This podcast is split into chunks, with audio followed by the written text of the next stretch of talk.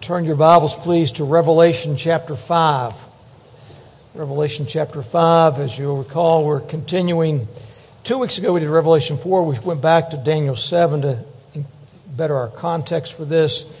And now, chapter 5 continues where chapter 4 left off. Revelation 5 1 This is the Word of God. Then I saw in the right hand of him who was seated on the throne a scroll written within and on the back sealed with seven seals. And I saw a mighty angel proclaiming with a loud voice, Who is worthy to open the scroll and break its seals? And no one in heaven or on earth or under the earth was able to open the scroll or to look into it. And I began to weep loudly because no one was found worthy to open the scroll or to look into it. One of the elders said to me, Weep no more. Behold, the lion of the tribe of Judah, the root of David, has conquered, so that he can open the scroll and its seven seals. Between the throne and the four living creatures and among the elders, I saw a lamb standing. As though it had been slain, with seven horns, with seven eyes, which are the seven spirits of God sent out into all the earth. And he went and took the scroll from the right hand of him who was seated on the throne. When he had taken the scroll, the four living creatures and the 24 elders fell down before the Lamb, each holding a harp and golden bowls full of incense, which are the prayers of the saints. And they sang a new song, saying, Worthy are you to take the scroll and open its seals, for you were slain. And by your blood you ransomed people for God from every tribe and language and people and nation. And you've made them a kingdom and priests to our God and they shall reign on the earth. Then I looked and heard around the throne and living creatures and the elders uh, the voice of many angels, numbering myriads of myriads and thousands of thousands, saying with a loud voice, Worthy is the Lamb who was slain to receive power and wealth and wisdom and might and honor and glory and blessing. And heard every creature in heaven and on earth and under the earth and in the sea and all that's in them, saying, To him who sits on the throne and to the Lamb be blessing and honor and glory and might forever and ever. And the four living creatures said, Amen. And the elders fell down in worship. Join me. The grass withers, the flowers fade, but the word of our God will stand forever. Let's pray. Father, we come to you this morning grateful that you've given to us your word. Father, it's true and it's certain. So, Father, take that word this morning and shape the way we, uh, the way we think. Father, the convictions we hold. Father, the way we live, the way we view you, we ask. And we pray this in Jesus' name. Amen. It is stunning, really uh, the Apostle John's allowed to see into the very throne room of heaven itself with God seated on the throne. John doesn't, we saw two weeks ago, simply have the words to describe it, so he settles for talk of, of light and jewels and thunder and lightning. And he sees these strange living creatures and he hears their chant, Holy, holy, holy is Lord Almighty, who was and who is and who is to come. And then he sees the elders bow in worship. Yet John is, is weeping in frustration and in disappointment. We're going to find out why. But there's a second way to approach this passage. Here at CMPC, where we are committed to the Great Commission, to the global proclamation of the gospel. As John Piper and uh, this text will show us, missions, though, is not the ultimate uh, goal of the church, and worship is. As Piper said, worship missions exist because worship does not. Worship is ultimate, missions not, because God is ultimate, not us. And when this age is over and the redeemed fall on their face before the throne of God, missions will be no more. But worship will go on forever. Now, this doesn't lessen our view of missions, it simply puts missions into its proper place and it directs the church to see the primacy of worship now as well as in eternity. But as Phil Newton suggests, it's no stretch to connect anemic church life today uh, in the West to a neglect of awe filled, God saturated worship. And so the result is an obvious need for reformation and renewal, for revival, in order to worship God and, and face a world where hate is strong and mocks the song of peace on earth, goodwill to men. So, with John weeping and a church that needs God saturated worship, we move to Revelation 5. So let's, let's go to the text. And we go, go back, we start with that throne that's, that we see in verse 1. And we want to keep in mind that everything that happens in these chapters in Revelation happens around the throne of God uh, and the one seated there. And we watched in awe in chapter 4 where God's holiness was so evident.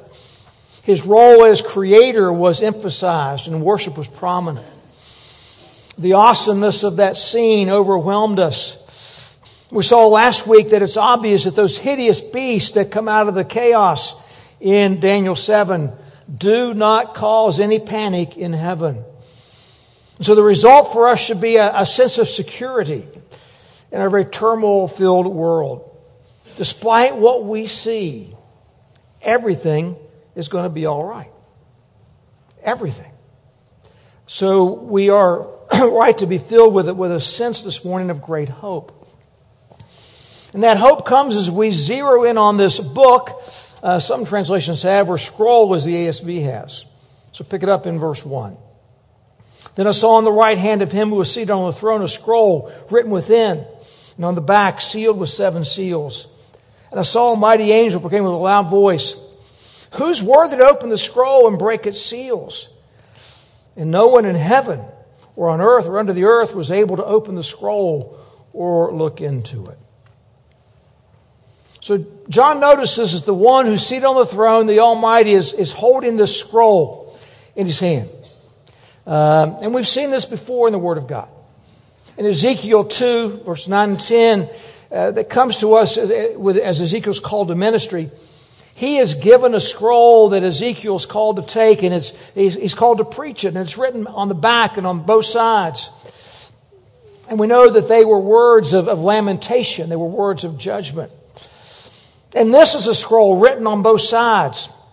And it's bound and it's sealed with, with seven seals. Now, we don't, we don't know the exact contents at this point. But given the Old Testament precedent, it appears the scroll contains what John is supposed to preach, what he's supposed to tell us. Because not only Ezekiel 2, but Daniel 12 and Isaiah 29 also have similar scrolls. And they, they, they point to God's judgment of sin and his redemption of his people that John so much wants. He wants the world released from bondage to sin and destruction, and the redeemed people of God set free and secured. So John perceives then, incorrectly, that the scroll has to do with the future, with what's about to happen. He believes the scroll makes known the fulfillment of the promises of God. Promises like the earth will be filled with the knowledge of the glory of the Lord as the waters cover the sea. Uh, the future of both the judgment of sin and of redemption uh, are about to begin. And that's when this mighty angel speaks and thunders a question Who's worthy to open it? It's got to be opened if what's about to happen is going to take place. And so this booming voice of the angel carries into every corner of the universe. Who's able to open it? Who has the character? Who has the power? Who has the right? So they begin a search of the whole universe. And no one's found. None of the elders around the throne, not those creatures, not the angels, not the patriarchs, not the apostles, not David or Moses or Abraham or Peter or Paul. None of them. But what about Augustine or Luther or surely John Calvin, right? John Knox? No, none of them. Not worthy not able to, to open, read it, and do what it says. And this creates what some have called a cosmic dilemma. If no one can open it, the scroll remains closed, and the future will not come. And so with John, we find ourselves in great tension. The scroll's importance cannot be overestimated. It's held in the hand of God Himself, yet it seems that its secrets are locked away forever. And that's why John begins to weep. It's strong, it's unrestrained weeping. It's the same word used to describe Jesus weeping over the city of Jerusalem. It's the word describes Peter's weeping after he denies Christ. And I began to weep loudly because no one was found worthy to open the scroll or to look into it.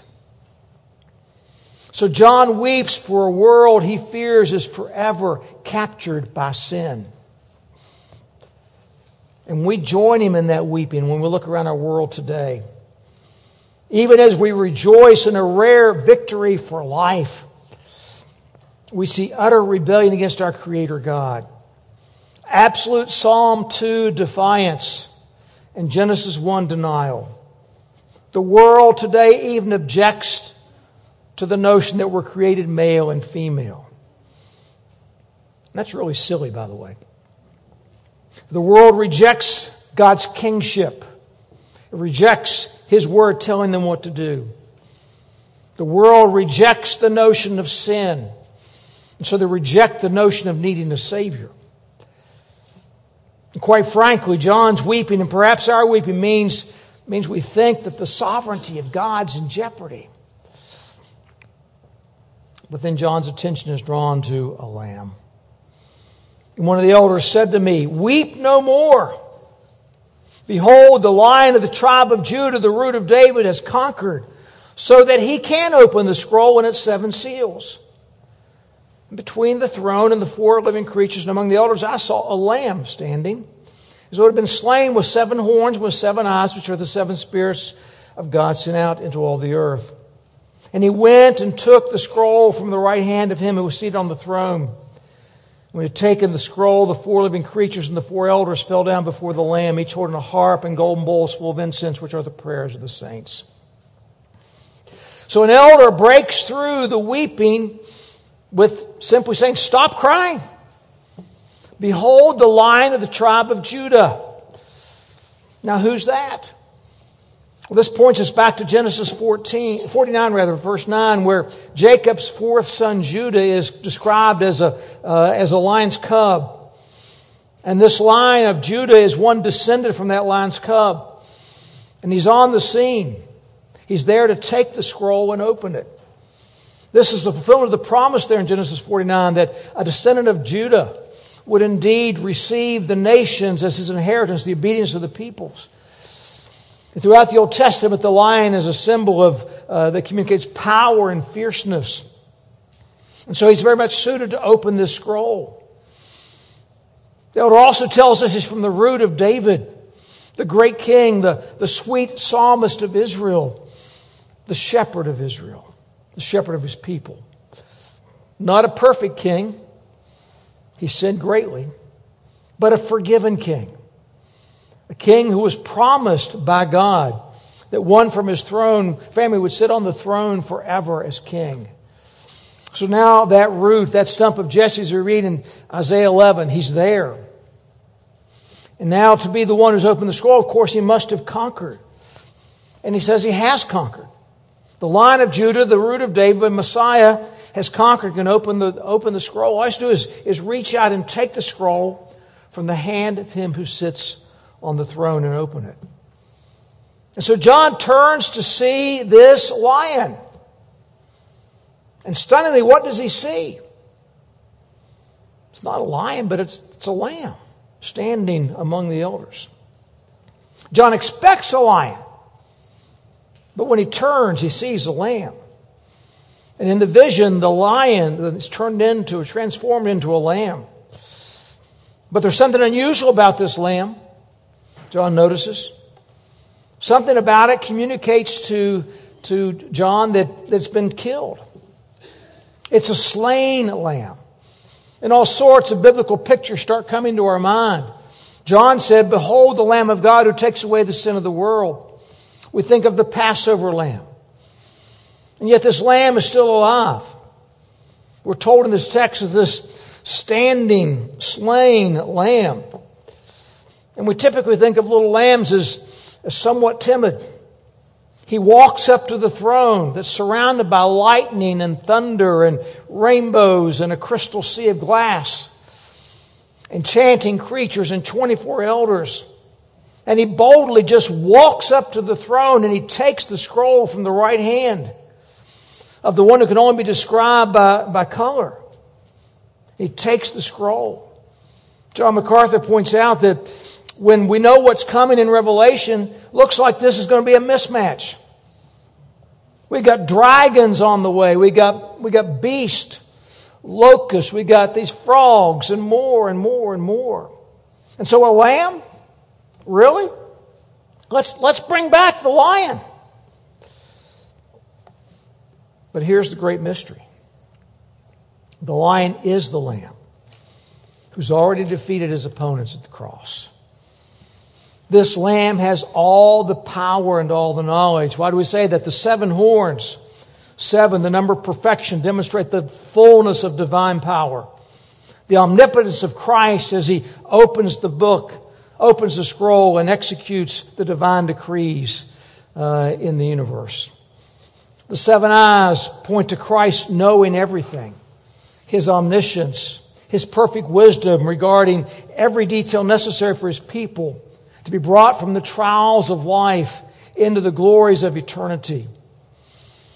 And the, he expands the metaphor some. The eyes also point to the Holy Spirit, full of divine power and wisdom, who's been sent out uh, into all the earth. So that wherever God's people are found, whatever situation we face, no matter how difficult the trial, there's the certainty that the Holy Spirit has been sent from heaven itself, from the throne to, to mediate power, the power, the strength, and the wisdom of Jesus Christ to his people. This lion is the lamb that suffered and conquered. And he possesses all power and wisdom. And he comes and he takes the book out of the right hand of him who sat on the throne. Here's what's telling us John's telling us that everything's under control. Do not panic. Do not despair. Do not give up. Do not fear. Our Lord and Savior Jesus Christ will faithfully carry out all of God's plans. He will safeguard His people. And He'll deal with all of our enemies. And so now the final act of history is about to begin. The redemption Jesus purchased for his people at the cross is about to be completely applied, and the, and the paradise that was the Garden of Eden is about to be restored. The Lamb will take what is rightfully his in accordance with Psalm 2. And as soon as the Lamb takes uh, the scroll from the hand from the hand of the one seated on the throne, you'll notice everything changes. Everything on this scene. The Lamb takes the scroll, and the, and the four living creatures and the 24 elders fall down before the Lamb.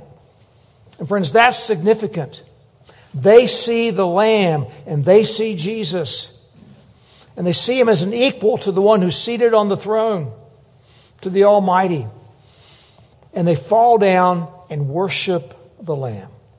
They offer the same worship to the Lamb that they offer to Almighty God, to the one seated on the throne. So it's interesting, they have these harps and they have bowls of, in, of incense. Now we're told the bowls of incense, what they are, they're the prayers of the saints. In other words, our prayers, the prayers of God's people, uh, help bring about what's taking place. Come quickly, Lord Jesus, we pray. Our prayers become part of the worship of heaven itself. They're part of bringing about what will happen when the seals are broken, the content of the scroll is made known. So, what about the harps? Well, people look at them two different ways. One is simply to suggest that there are, instruments for worship. Uh, Kistemaker suggests that uh, taking these harps with the prayers of the saints mingle with them uh, helps us uh, share with the elders um, the communion of the saints in heaven on earth, that we're, that we're worshiping with them. It brings us together. Bruce Metzger writes This communion of saints is not just the fellowship we enjoy in Apostles' Creed with other people during the service of worship, but includes also the idea that John expresses here the unity of the church militant on earth with that of the church triumphant in heaven. In other words, when we join in worship here each and every Sunday morning, we are likewise involved in the worship that's taking place in the throne room of heaven itself. We're already there, as it were, but not yet there. Now, some also identify the harp as with the prophets who would, in the Old Testament, sometimes play, play the harp when they prophesied, which you would have seen from 2 Kings 3 tonight, but you won't see it because we're going to have a guest speaker. All right? Uh, but the idea is there's the fulfillment of the promises of God, the prophecies of God that the Word of God points to, combined with the prayers of God's people. Now, if we wonder why this lamb is so worthy to open these scrolls, when no other creature in the universe is worthy. All we need to do is listen to the songs that start in verse 9. And we find a stunning revelation of the Lamb's worthiness. We find a description of how indeed he conquers. Verse 9 And they sang a new song, saying, Worthy to take the scroll and open its seals, for you were slain. And by your blood you ransomed people for God from every tribe and language and people and nation. And you have made them a kingdom and priests to our God, and they shall reign on the earth. The Lamb, Jesus, is worthy because he did what no other Davidic king could do. He lived a perfect life, obedient to God, so that he could give his life as a ransom for us, to ransom us from our sin, to redeem us from our sin to rescue people from every nation and people group on the face of the earth. That's why the elders and the creatures start singing. This is truly the moment of great rejoicing. Now, previous with the Passover lamb, God had redeemed the people of Israel to be a kingdom of priests to serve him. But now the lamb's been slain. And it's not just Israel but it's people from every people group on the face of the earth. We all become part of his kingdom, we become his priest.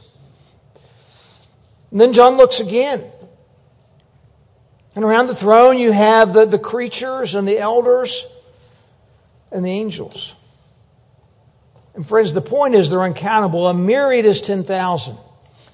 And check your math 10,000 times 10,000 is 100 million. Trust me, all right? 100 million. 100 million angels. That's a lot. And they burst into song. Then I looked and I heard around the throne and living creatures and the elders the voice of many angels, numbering myriads of myriads and thousands of thousands, saying with a loud voice, Worthy is the Lamb who was slain to receive power and wealth and wisdom and might and honor and glory and blessing. Friends, here's the foundation for global missions Christ died to save people from every people group on the face of the earth. Jesus has secured for them eternity through his redemptive death. And friends, that leads to worship. It motivates mission. And so we engage in worship, and these seven words in verse 12 help describe what Leon Morris calls the fullness and the perfection belonging to the Lamb. He points out that though Jesus came as a helpless baby, all power in heaven and on earth belongs to him. That though he became poor for our sakes, the wealth of the Godhead belongs to him. That though he was considered by uh, his, some of his peers to be uh, unlearned, that in him are hidden all the treasures of wisdom and knowledge, that though he subjected to the weakness of humanity, he'll return in the glory of his might. And though he's been dishonored and reviled by men, God has honored him with a name above every name. That though he's been treated as a criminal and crucified, God has crowned him with glory. And though he's been cursed by people everywhere, he will forever be a blessing to all creation. Friends, true worship engages our minds and hearts. We can never worship God apart from the truth. And Jesus will not be worshiped without the truth that affects our hearts. Worship is about stretching our minds to consider and contemplate the glories of God, and then for that to impact our emotions to worship. And notice something here every creature singing. All of us must sing. Singing is never optional for the Christian. Never. It's mandatory. And it's a new song here like no one's ever sung before because we have a new song to sing as the Lamb takes his rightful position at the throne of God. The Lamb who has rescued us and made us to be his people. And I heard every creature in heaven, on earth, and under the earth, and in the sea, and all that's in them, saying, To him who sits on the throne and to the Lamb be blessing and honor and glory and might forever and ever. And the four living creatures said, Amen. And the elders fell down and worshiped. Friends, the day is coming when the beast will be destroyed. The day is coming when the rock that knocks down earthly kingdoms will grow and fill the whole earth. The day is coming when the kingdom of this world will become the kingdom of our Lord and of his Christ, and he will reign forever and ever. And so the glory of God, the glory of the Lamb is the main point. Already heavens rejoice in the Lamb's triumph. Not yet do we fully experience and enter into that worship. But here we watch in awe this scene from the throne room of God as they worship God and the Lamb. And indeed, when we worship here, we join with them. So, what about us? Our hearts and minds should be overwhelmed at what we see in chapter 5. Our worship of God, our exaltation of God and of the Lamb is what gives us strength for today. It's what gives us hope for tomorrow. As Dennis Johnson and others remind us, we've had the death of awe in our world, the, the death of worship and wonder. And it's left our world cynical, suspicious, frustrated, angry, hateful. I could go on. Like those who turn to the government of Rome and its emperors for hope. We have people all around us who put their hope in government, or they've put their hope in technology, they put their hope in capitalism, or they put their hope in communism. Indeed, they've engaged in, in worshiping such things but they're sorely disappointed and angry, even as Dorothy and her friends were at the wizard. None of the world's institutions, as necessary as they are for the function of our world, are worthy of worship. None are worthy of glory. And so we look to a most unlikely source for awe and for true worship. Friends, we look to a lamb we look to a lamb that's been slain. And when we do, we're filled with awe because that's the lamb that's triumphed. So when we weep in this troubled world, and we often do, we don't weep without hope, hope for tomorrow, nor do we weep without strength for today. Rather, our Christocentric worship today reminds us that God's on the throne that Christ has triumphed. He's conquered and he will conquer. And so we are filled with strength for the day and hope for tomorrow. And I would just tell you if you've not yet placed your trust in Jesus, trust in this Lamb of God, please, we'd love to talk with you and share with you how you can know for certain. Because you see, we also weep because of those who have not heard. Whether it's those in our community or around the world. But as we weep, we have the reality that Christ has people from every tribe and nation. And that fills our heart with hope to get out the message so they hear the gospel. It gives strength to those involved in taking the gospel so that people hear and believe. Friends, because only Jesus, only Jesus can bring an end to the night of weeping and bring the new morning song. Let's pray.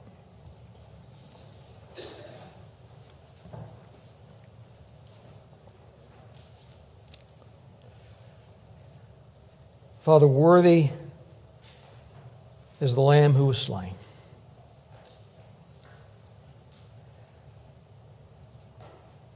We thank you for his death for us. We thank you that he gave his life, he shed his blood to ransom us. And Father, our, our prayer is that each person here knows the joy of knowing Jesus. And if not, today would be the day you draw them to your Son. So, Father, cause us to want to worship Christ, the risen Lamb. Father, we're not just going through the motions here. Father, we're worshiping Christ. Fill us, Father, with awe, we would pray. Fill us with reverence. Fill us with a sense of the glory and the majesty of your Son, Jesus Christ. And Father, fill us with the desire to make that good news known to the world around us. And this we ask in Jesus' name. Amen.